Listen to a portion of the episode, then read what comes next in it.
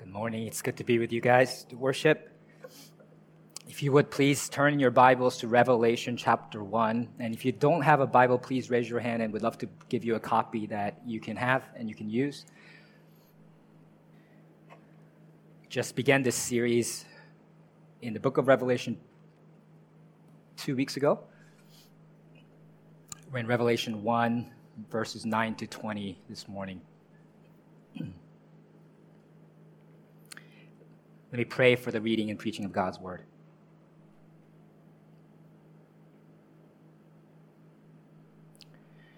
Heavenly Father, we ask you this morning to reveal your Son, Jesus Christ, to us in all his glory,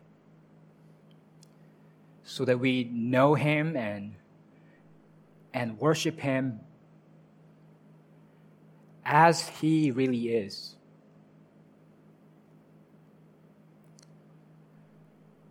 Rather than the way we imagine him to be.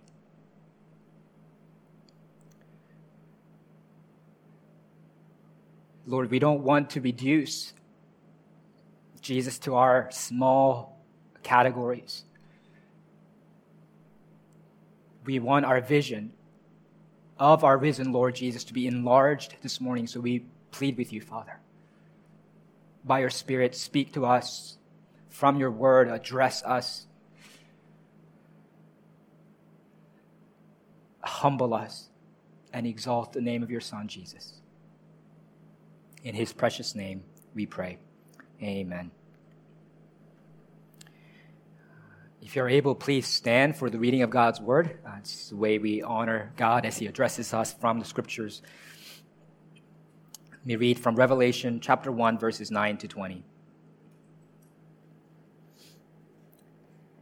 I, John, your brother and partner in the tribulation and the kingdom and the patient endurance that are in Jesus, was on the island called Patmos on account of the word of God and the testimony of Jesus.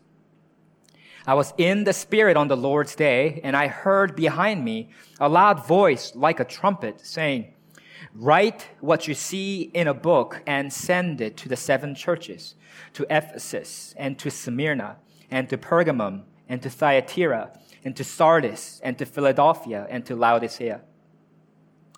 Then I turned to see the voice that was speaking to me, and on turning I saw seven golden lampstands.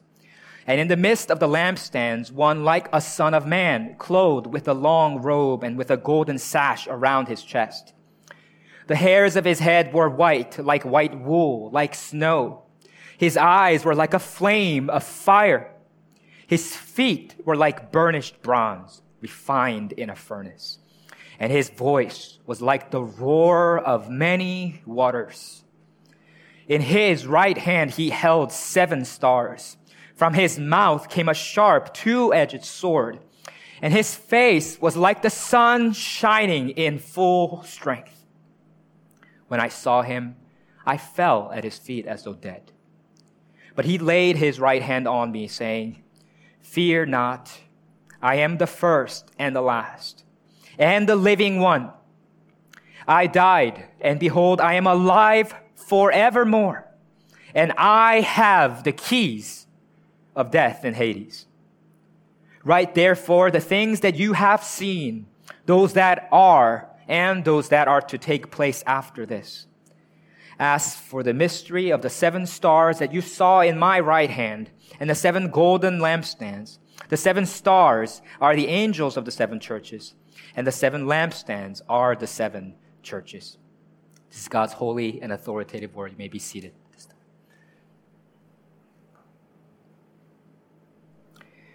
If you try to picture uh, Jesus or imagine Jesus, what comes to your mind? I know uh, maybe some of you picture actor Jim, what's his name, Jim Caviezel from The Passion of Christ. Uh, I know there's a lot of Chosen fans in our church. Uh, maybe some of you guys think of Jonathan Roumie from the Chosen series. Uh, or maybe you think of the famous painting by the 20th century American artist Warner Sallman, The Head of Christ. Um, while their portrayals of Jesus might be well meaning uh, and perhaps even pious, they can never come close to depicting the real Jesus. Because Jesus is the image of the invisible God. And it's not a coincidence that no portrait of Jesus has been passed down to us from the first century. Not, not one person in this whole world knows exactly what Jesus looked like because Jesus passed down to us his word, uh, not his picture. But what if God himself, in his infallible word, were to give us a picture of Jesus? Not as an exact representation of Jesus, but as a symbolic revelation of what he is like, his character, his attributes, his power. That picture would be worth meditating on, thinking about over and over in, in our minds. And that's exactly what we have here in Revelation 1 9 to 20. God revealed this glorious vision of Jesus to John, and he instructed John to write it down for us, for the church, to remind us that we need not fear in the midst of tribulation because Christ is the resurrected Lord who reigns over the church. That's the main point of this passage. And we're going to first talk about our situation that John paints, and then about our Lord, and finally what our response should be because of that. In verses 9 to 11, John describes his situation and the situation of the seven churches that he is writing to. He says in verse 9, I, John, your brother and partner in the tribulation and the kingdom and the patient endurance that are in Jesus, was on the island called Patmos on account of the word of God and the testimony of Jesus. Before he gets into the tribulations, John describes himself as a brother of the Christians to whom he is writing. This conveys the incredible reality that, that we as Christians are those who have been united by faith to Jesus Christ, God's only son, his only begotten son. And through that relationship union with Jesus, we have been adopted as God's children, his sons and daughters. And it's because of that, because we have God in common as our heavenly father, that we are now brothers and sisters in the family of God. So this is John's way of identifying with the believers to whom he is writing. He could have introduced himself as the apostle John, because he is an apostle. He's one of the 12 apostles. But instead, he puts himself on the same level playing field and introduces himself as John, your brother. This is John's way of saying to believers, I am one of you. I am with you. Because we refer to each other as brothers and sisters so often as Christians, sometimes we don't grapple with the significant reality that that is. Do you remember what Jesus said in Mark 3:35? Whoever does the will of God, he is my brother and sister. Romans 8:29 says that Christians have been predestined to be conformed to the image of God's son, Jesus, in order that he might be the firstborn among many brothers. Hebrews 2:11 says that Jesus is not ashamed to call us his brothers and sisters. So do you realize then what a stunning reality is that when we refer to one another as brothers and sisters in Christ, we are saying that the Lord God Almighty is our Father, and we're saying that Jesus Christ, the resurrected Lord whose name is above every name, is our brother. We're declaring that we are heirs of God and fellow heirs with Christ. That all of God's heavenly inheritance is ours because we are God's adopted children, and that we will reign forever in God's kingdom as co-heirs with Christ. That's why John continues in saying that I am your partner in the kingdom that is in Jesus. The kingdom of God belongs to us because we're brothers and sisters in Christ. We're royal heirs. We're in the same family, bound together by the blood of Christ. It's of utmost importance, always, to remember this, but especially when there's suffering, tribulation, and persecution, spiritual warfare that seek to divide us. We need to remember that we are a family and that we are in this together. Our enemy is working around the clock to make us forget this reality, but we must not forget this reality. In addition to identifying himself as a brother, John himself identifies as a partner. Partners, by definition, share in some kind of endeavor together. They're fellow partakers in a common mission or common thing. So what is it that we are partners in? We already talked about the kingdom, which is a glorious reality, but there are two other things on this list that we might not think of as so glorious. He says we are partners in the tribulation and the kingdom and the patient endurance that are in Jesus. These three things are wrapped up together. Uh, you, you can't separate them. You get the tribulation along with the kingdom, along with the patient endurance that those two things require. It's because Jesus went through tribulation with patient endurance, and it's because Jesus' glorification to the right hand of the Father came through his death on the cross, through his own tribulation. That's why we also must share in that glory through death and suffering. Jesus lays out the pattern right here in Revelation 1:18. I died, and behold, I am alive forevermore. It's only those who die to themselves, renounce their sins, and renounce their pride and turn to Christ. Those are the only ones who can live forever and enjoy the resurrection life that God has won for us in Christ. That's why Jesus says to his followers in John 16 33, In the world you will have tribulation. But take heart, I have overcome the world. Tribulation is just a, it's just a fancy word for acute distress or suffering, a severe trial. Many of you are going through different kinds of tribulations. As you fight sin in your life, as you battle our spiritual enemies in your life, as you face those who oppose God and persecute God's people, you face tribulation. But the tribulation that we face is normal. We need to remember that that's a part of what God has promised that we will have to experience because it's only through patient endurance that we can attain that glory. Times of peace and prosperity for the Christians are the exception, not the norm. I've shared some of these statistics with you from previous years of Open Door USA about the suffering of Christians throughout the world.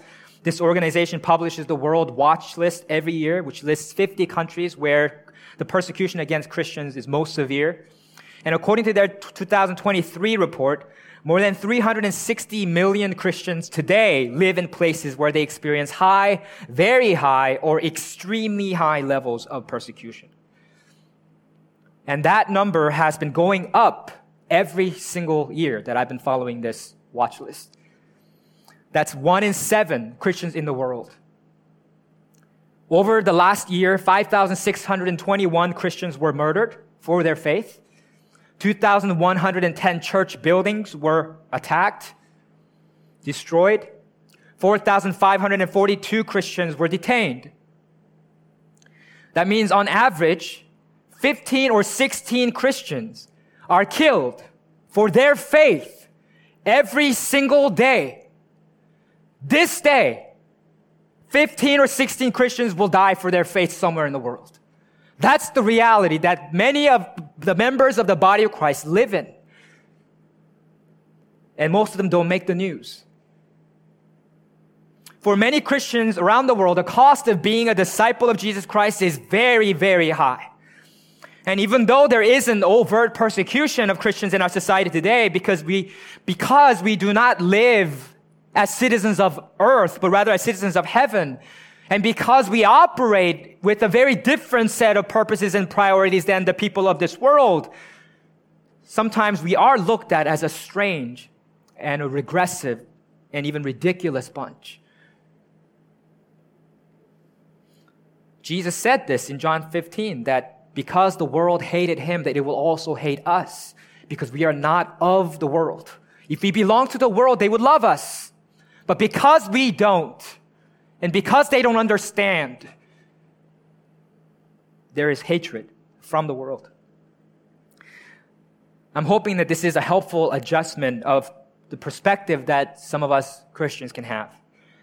God does not promise us a life free of suffering. He never promised that once you come to faith in Him, that your life would be smooth sailing. Rather, He promises us tribulation and commands us to patiently endure. John himself was enduring this We could see that because he says that he was on the island of Patmos on account of the word of God and testimony of Jesus. This repeats what he said earlier in verse 2. Patmos was a Greek island on the Aegean Sea where the, where the Romans back then used as a destination for political exiles, so political criminals. So John is there in exile because he faithfully bore witness to Jesus, because he proclaimed the word of God and the testimony of Jesus, because he proclaimed that Jesus is king, that he is the Messiah and refused to bow down to the emperor cult, because he refused to worship the pagan gods of the Romans. They saw him as an enemy, as an insidious influence in, in their society, and they exiled him to this island.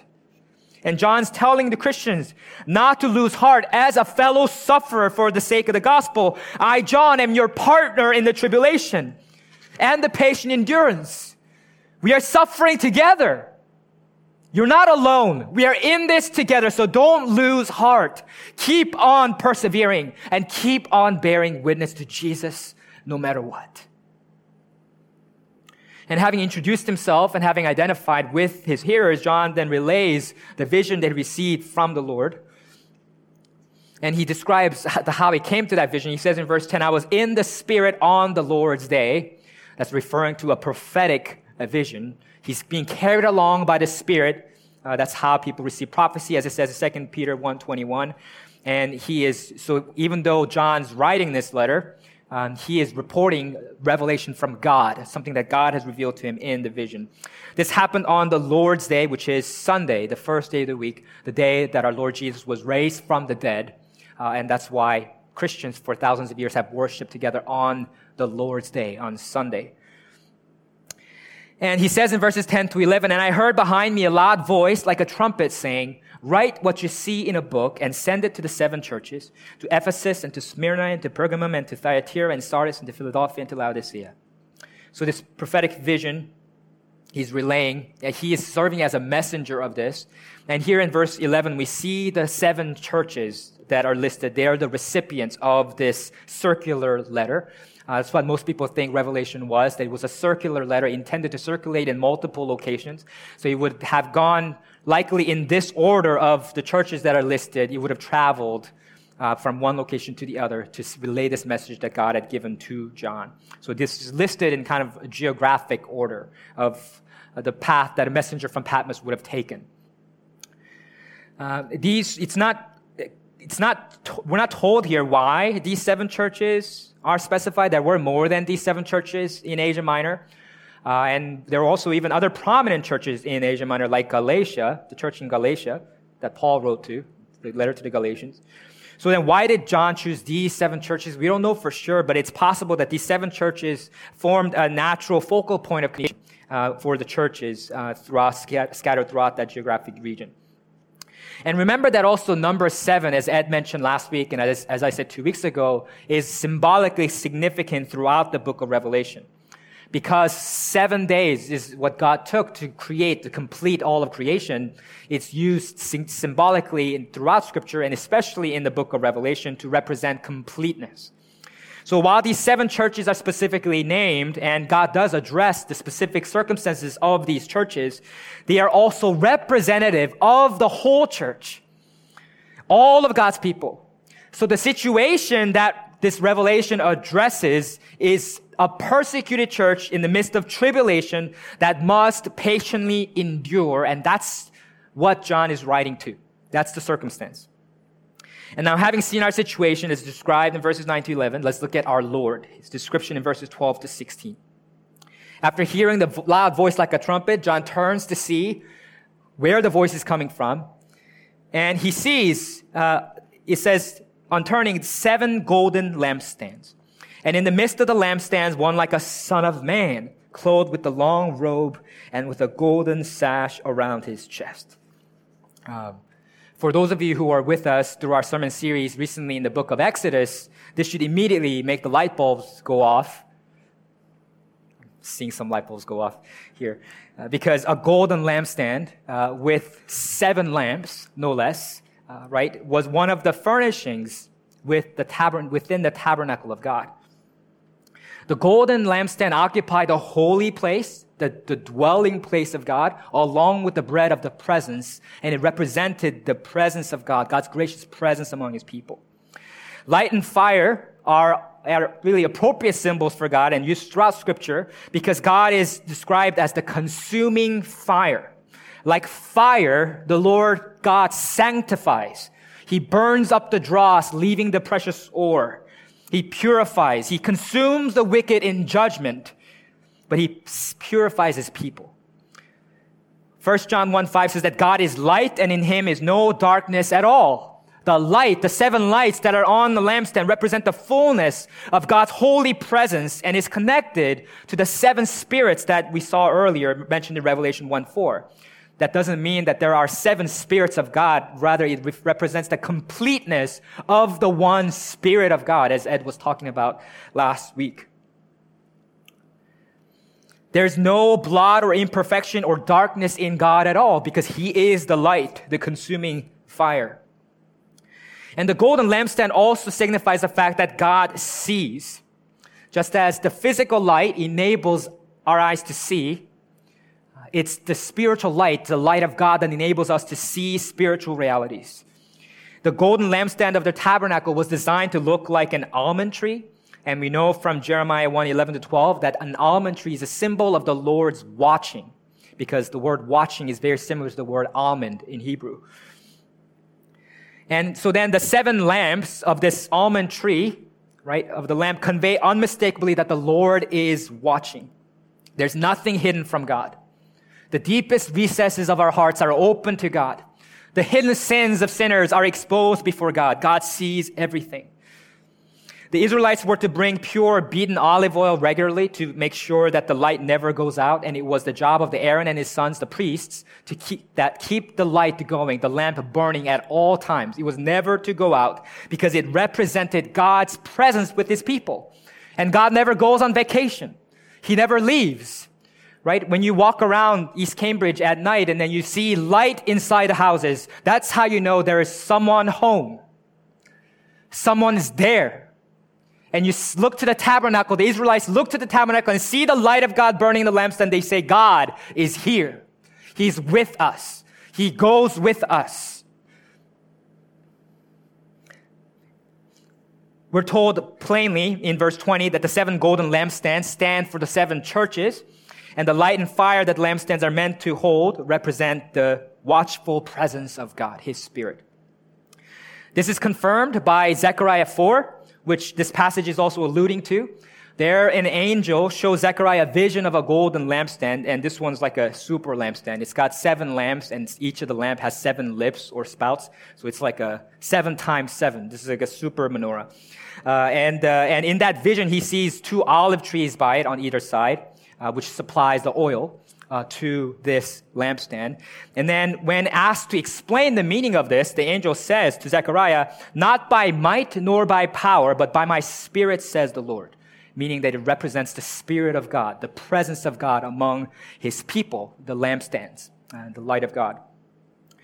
Uh, and, uh, and it says specifically in Zechariah 4.10 that these seven, the seven lights on the lampstand are the eyes of the Lord which range through the whole earth. So once again, it represents the same thing, the watchful presence of the living God, the Spirit of God. The God who gives light and life to his people, the lampstands. And in, and in, this is a fulfillment of the Zechariah's prophecy of Zechariah's prophecy, because in the Old Testament times in Zechariah, the, the lampstand represented Israel, God's people, the, the Jews. Uh, but now in the New Testament, in the New Covenant, the lampstand represents all of God's people. Hence the seven lampstands to rep- represent the fullness that includes not only the Jews, but also the Gentiles. And also in Zechariah 4, there were the two olive trees that supplies the oil. And uh, most people interpret that to mean to stand for Joshua, the high priest, and Zerubbabel, the governor, and who is from the royal line of David, basically a king. Uh, and those those two were at the time leading Israel uh, and helping to lay again the foundation of Jerusalem and the temple that were destroyed. And so they're supplying the oil. But instead of having two people tending to the lampstand, in John's vision, there's only one, one like a son of man. Clothed with a long robe and with a golden sash around his chest. This is a vision of Jesus because Jesus in himself combines both of those offices as high priest and king. And that's why it says he's clothed with the long robe and with a golden sash. The Greek word that's translated here as long robe only occurs once right here in the New Testament. But if you search the Greek translation of the Old Testament, it occurs five times in the book of Exodus alone, and every single time it refers to the robe of the ephod that the priest wears. So it's a priestly robe. And the golden sash is a symbol of royalty and represents Jesus' kingly office.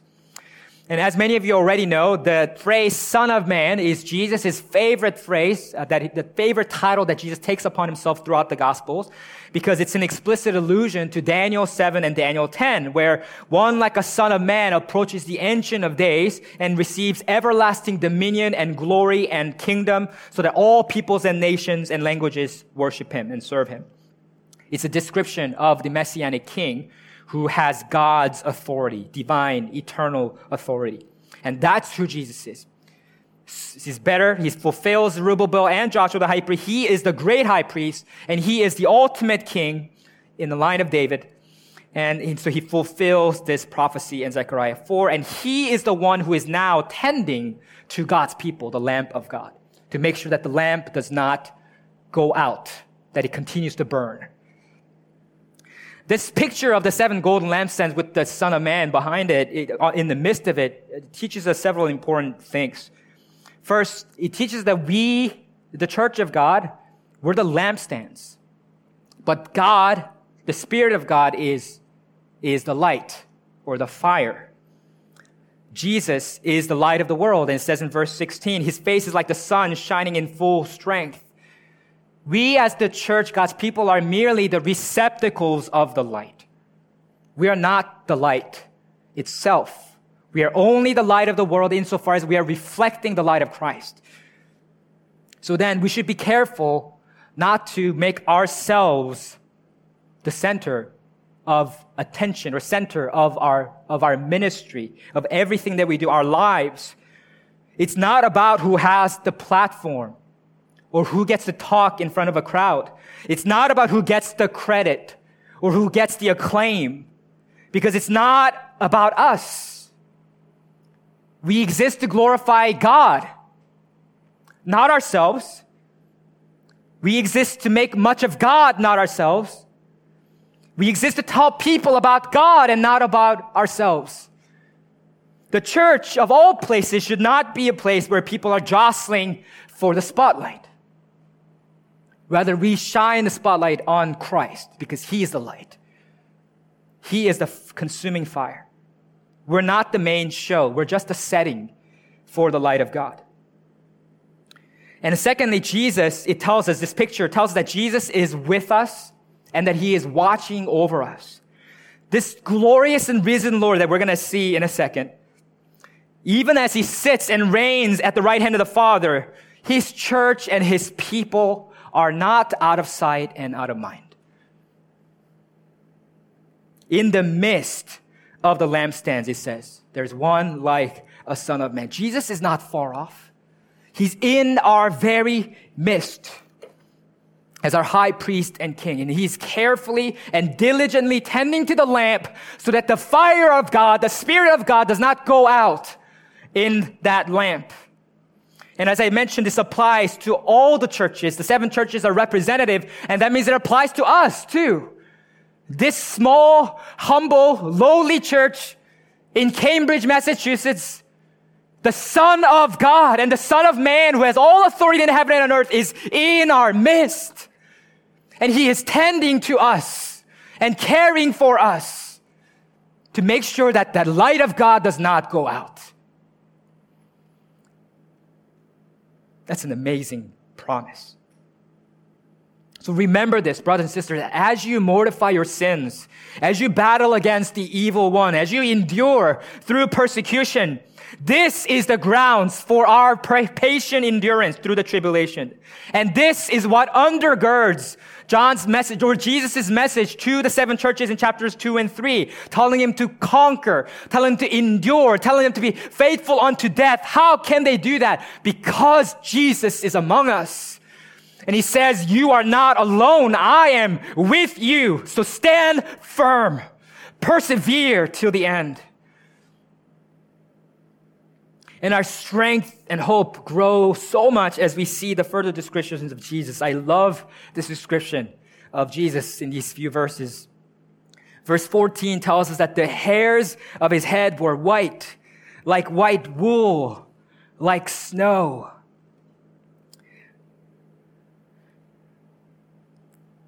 White hair is a sign of what? Age, old age, right? Um,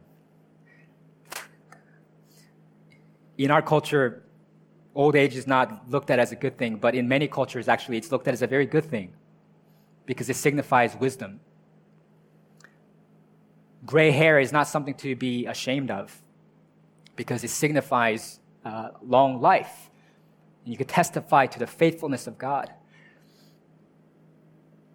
and by through that experience you gain wisdom.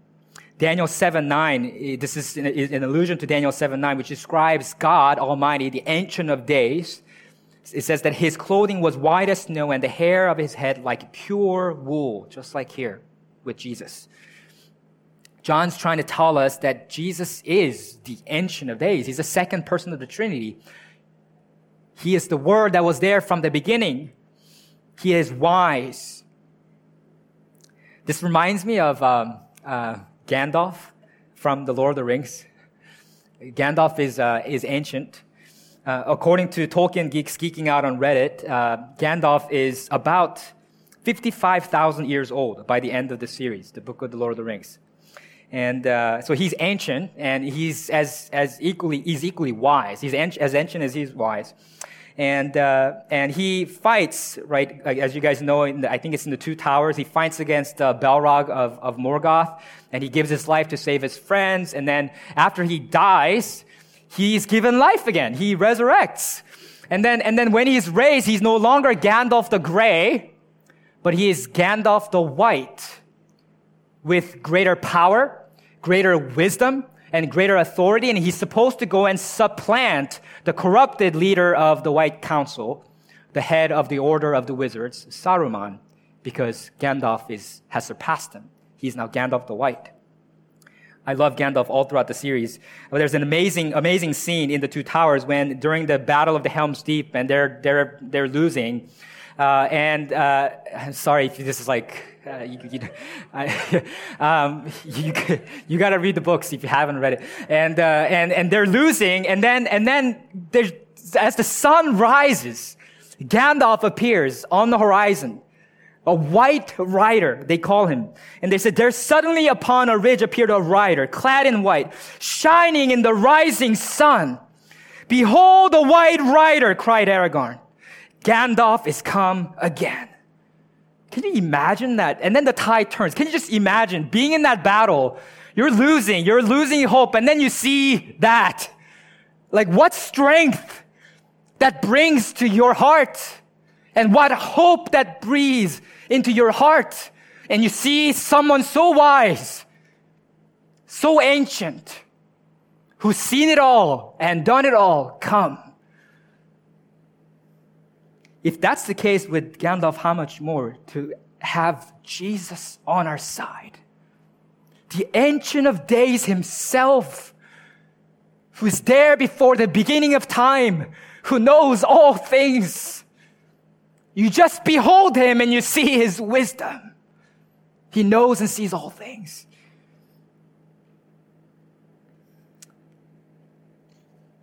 Amazing.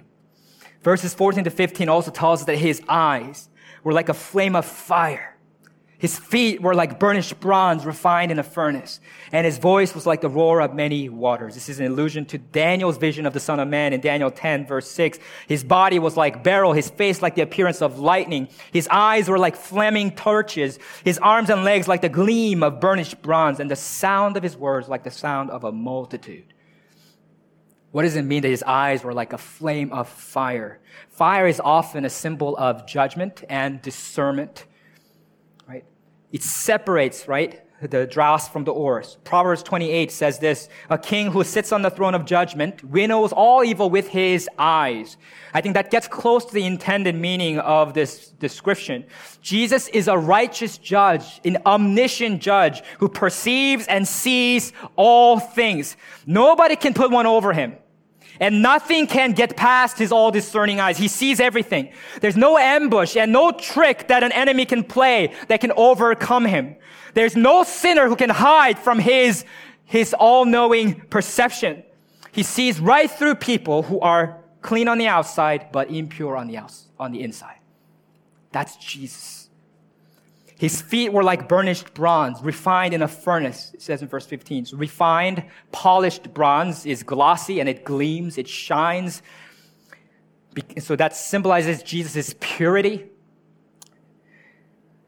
But also it, it, it shows Jesus' power and authority because bronze is the hardest of the precious metals that were commonly used in the ancient world, gold, silver, and bronze. Bronze is the hardest of them all. With feet like burnished bronze, Jesus crushes his foes underneath his feet. No enemy can resist him. It just crumbles underneath. He is the victorious conqueror. And his voice was like the roar of many waters. It's amazing. Try imagining that. This is an allusion to Ezekiel 43 2, which describes the sound of the coming of the Lord like the sound of many waters. Ezekiel 124 tells us what the sound of many waters is like. It tells us that I heard the sound of their wings like the sound of many waters, like the sound of the Almighty, a sound of tumult like the sound of an army. So, so imagine the sound of a mighty host, tens of thousands, hundreds of thousands in army marching together, the rumbling, the roar. Listen to that sound of his voice. So imagine like the, the lush and full surround sound of the ocean waves when you're at the beach. Or imagine the, the roaring flow of a, of a large waterfall like the Niagara Falls. I think the closest uh, human voice comes to that is probably the voice of Tim Storms. You guys know about him? I didn't know about him until this weekend who he, he, he, holds, he holds the Guinness uh, World Record for both the lowest note ever produced by a human being and the widest vocal range. He has a vocal range of 10 octaves. To give you a, give you a glimpse of that, Mar- Mariah Carey has five, sings five octaves. That's crazy. And, uh, and so normal human beings like you and me only sing two or three octaves. They say that, and this is like real, they measured it with scientific equipment. His lowest note is so low that human beings can't hear it. Only elephants can hear it. Isn't that crazy? I'm not, I'm not, so he, he, and he's actually a Christian. And you can find YouTube videos of him singing some hymns and it's remarkable. And you can look that up later and not now. And he, and he, he literally sounds like a full bass choir section all by himself. And you're like listening to this. And if you have good headphones, you could feel the vibration, like, like an earthquake, like the rumbling, loud sound. And that's only the voice of one human being. Can you imagine the sound of the Almighty? How powerful is the Lord God? Imagine that sound. The immensity of it, the authority of it. Jesus is not a puny deity. He's infinite and almighty. Verse 16 tells us that in his right hand he held seven stars. In case you're wondering what the seven stars are, John tells us exactly in verse 20. As for the mystery of the seven stars that you saw in my right hand, and the seven golden lampstands, the seven stars are the angels of the seven churches, and the seven lampstands are the seven churches. In chapters two and three, Jesus addresses the, the, seven churches, and he addresses the seven churches by addressing the angels of the seven churches, which shows that these angels are heavenly representatives of the churches that are on earth. Some people think that, that these angels refer to human representatives, maybe the lead pastors of these churches, uh, uh because the word angel simply means messenger in the Greek. However, in Revelation, the word angel in all the subsequent visions exclusively refers to a heavenly being, an actual angel as we think of it.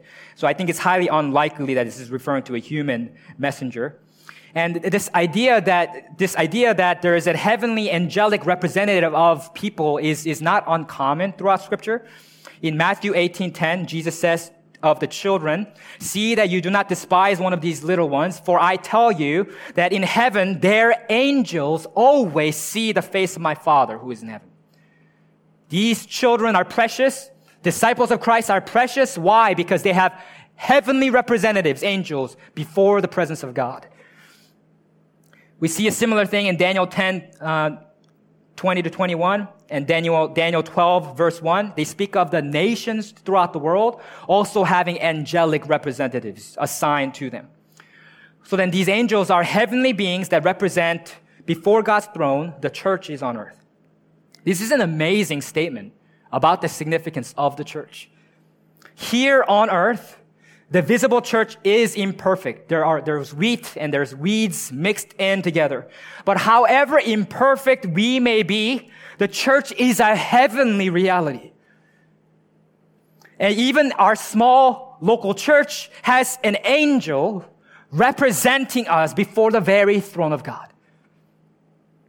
This is why the book of Revelation is punctuated by visions of heavenly worship of the Lamb of God, because they are a heavenly counterpart to what we are doing here on earth. This is why the corporate worship of the church is so important. What we do here together is not just for here and now. It rings out through eternity. It rings out in heaven. And in his right hand, it says Jesus holds the seven stars. Not only is Jesus Lord over the seven churches represented by the seven lampstands, he is also Lord over our heavenly angelic counterparts. He holds the seven stars in his hand. When you hold something in your hand, when something is in your hand, it shows your power over it, your authority over it. So it shows Jesus' sovereignty over human history and over all of God's people. We are in the hands of the resurrected Lord Jesus, and let this be a comfort to you that He is in full control of your fate. No matter what disappointments and setbacks have happened to you in your life, no matter how much suffering you are enduring right now, no matter how much you despair of even life itself, you are in the hands of the resurrected Lord Jesus. And as Jesus said in John 10, 27 to 28, my sheep hear my voice and I know them and they follow me. I give them eternal life and they will never perish and no one will ever snatch them out of my hand. That's what that represents.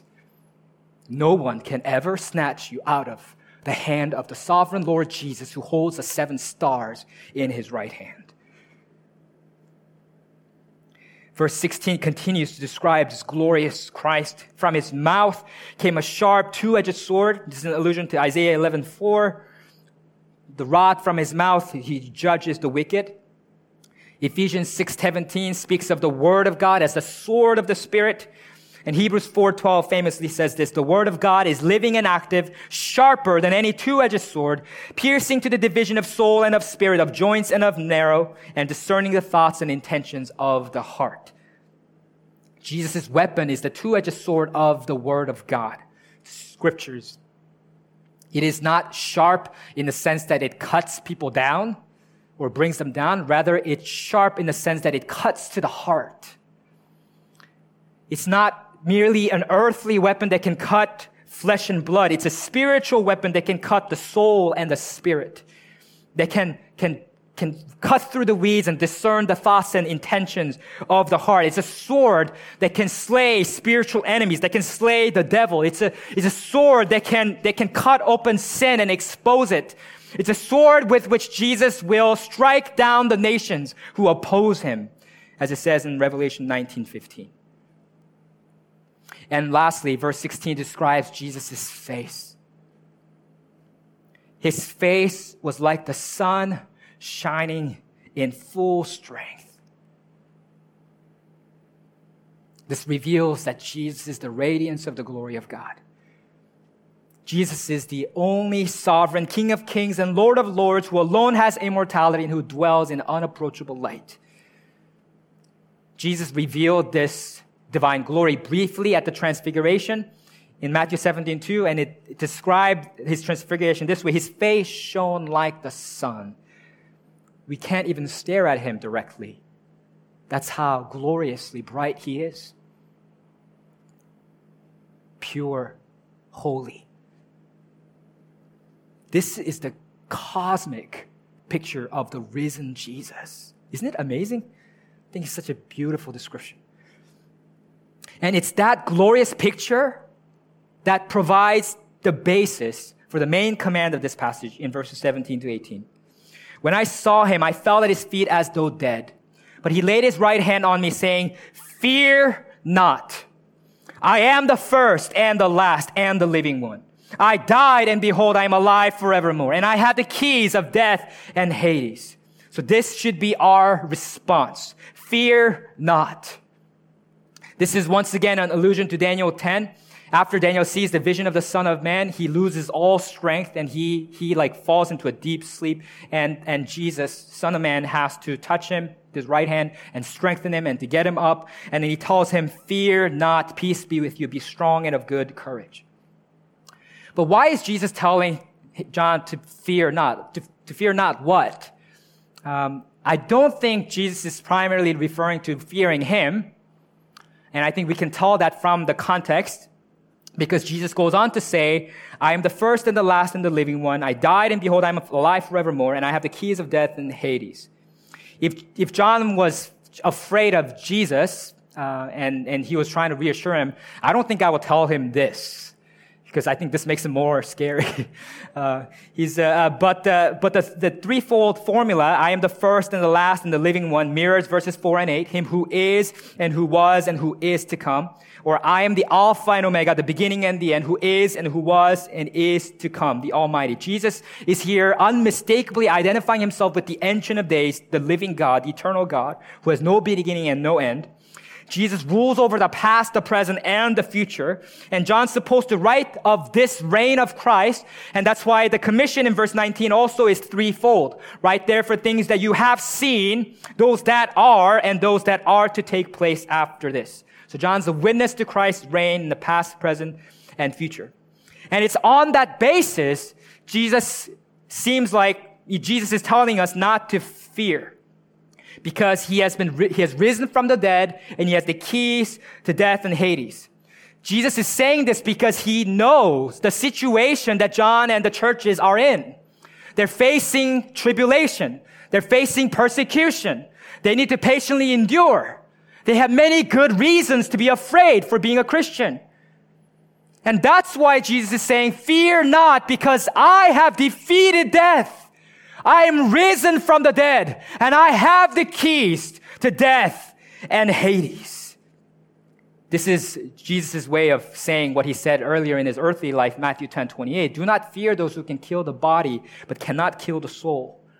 Rather, fear him who can destroy both soul and body in hell. Jesus is saying, I've got the keys to death, so don't fear death. Don't fear what man can do to you.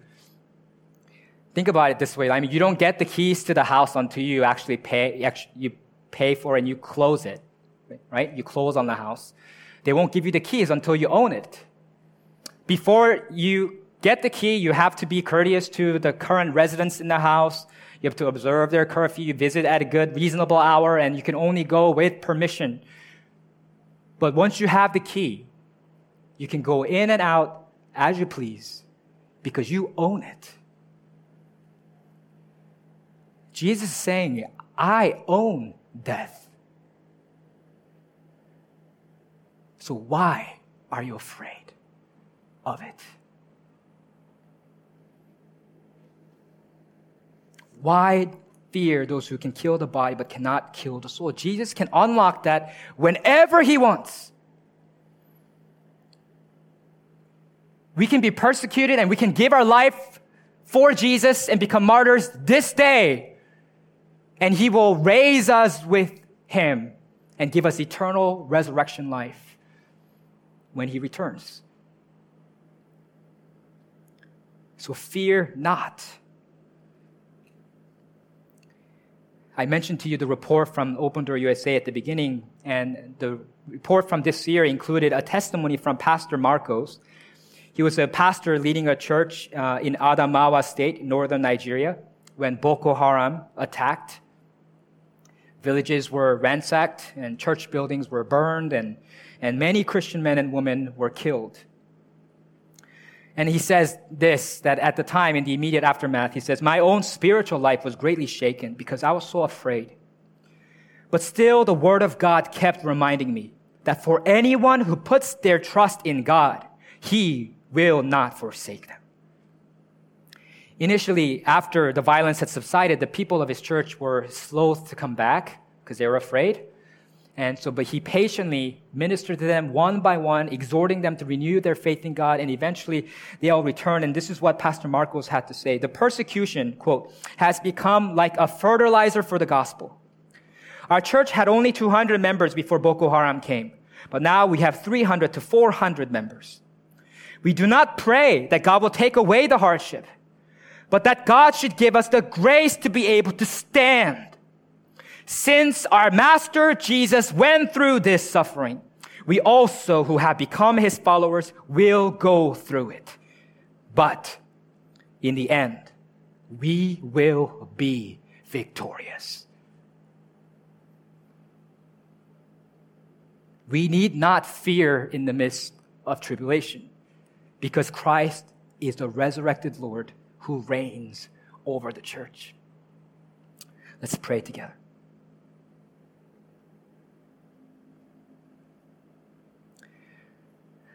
Yes, fathers, it is so easy for us to just only pray that you, you remove the tribulation, you take away the suffering in our lives. But Lord, you, you said to us that in this world we will have tribulation. And we pray now in accordance with this word that you'll give us the strength and the courage, the faith to stand, to stand firm, to endure patiently, to conquer by being faithful unto death so that we might be living pictures of you, our Lord Jesus Christ, who died for our sins and was raised from the dead and now lives forevermore. Our trust is in you, Lord.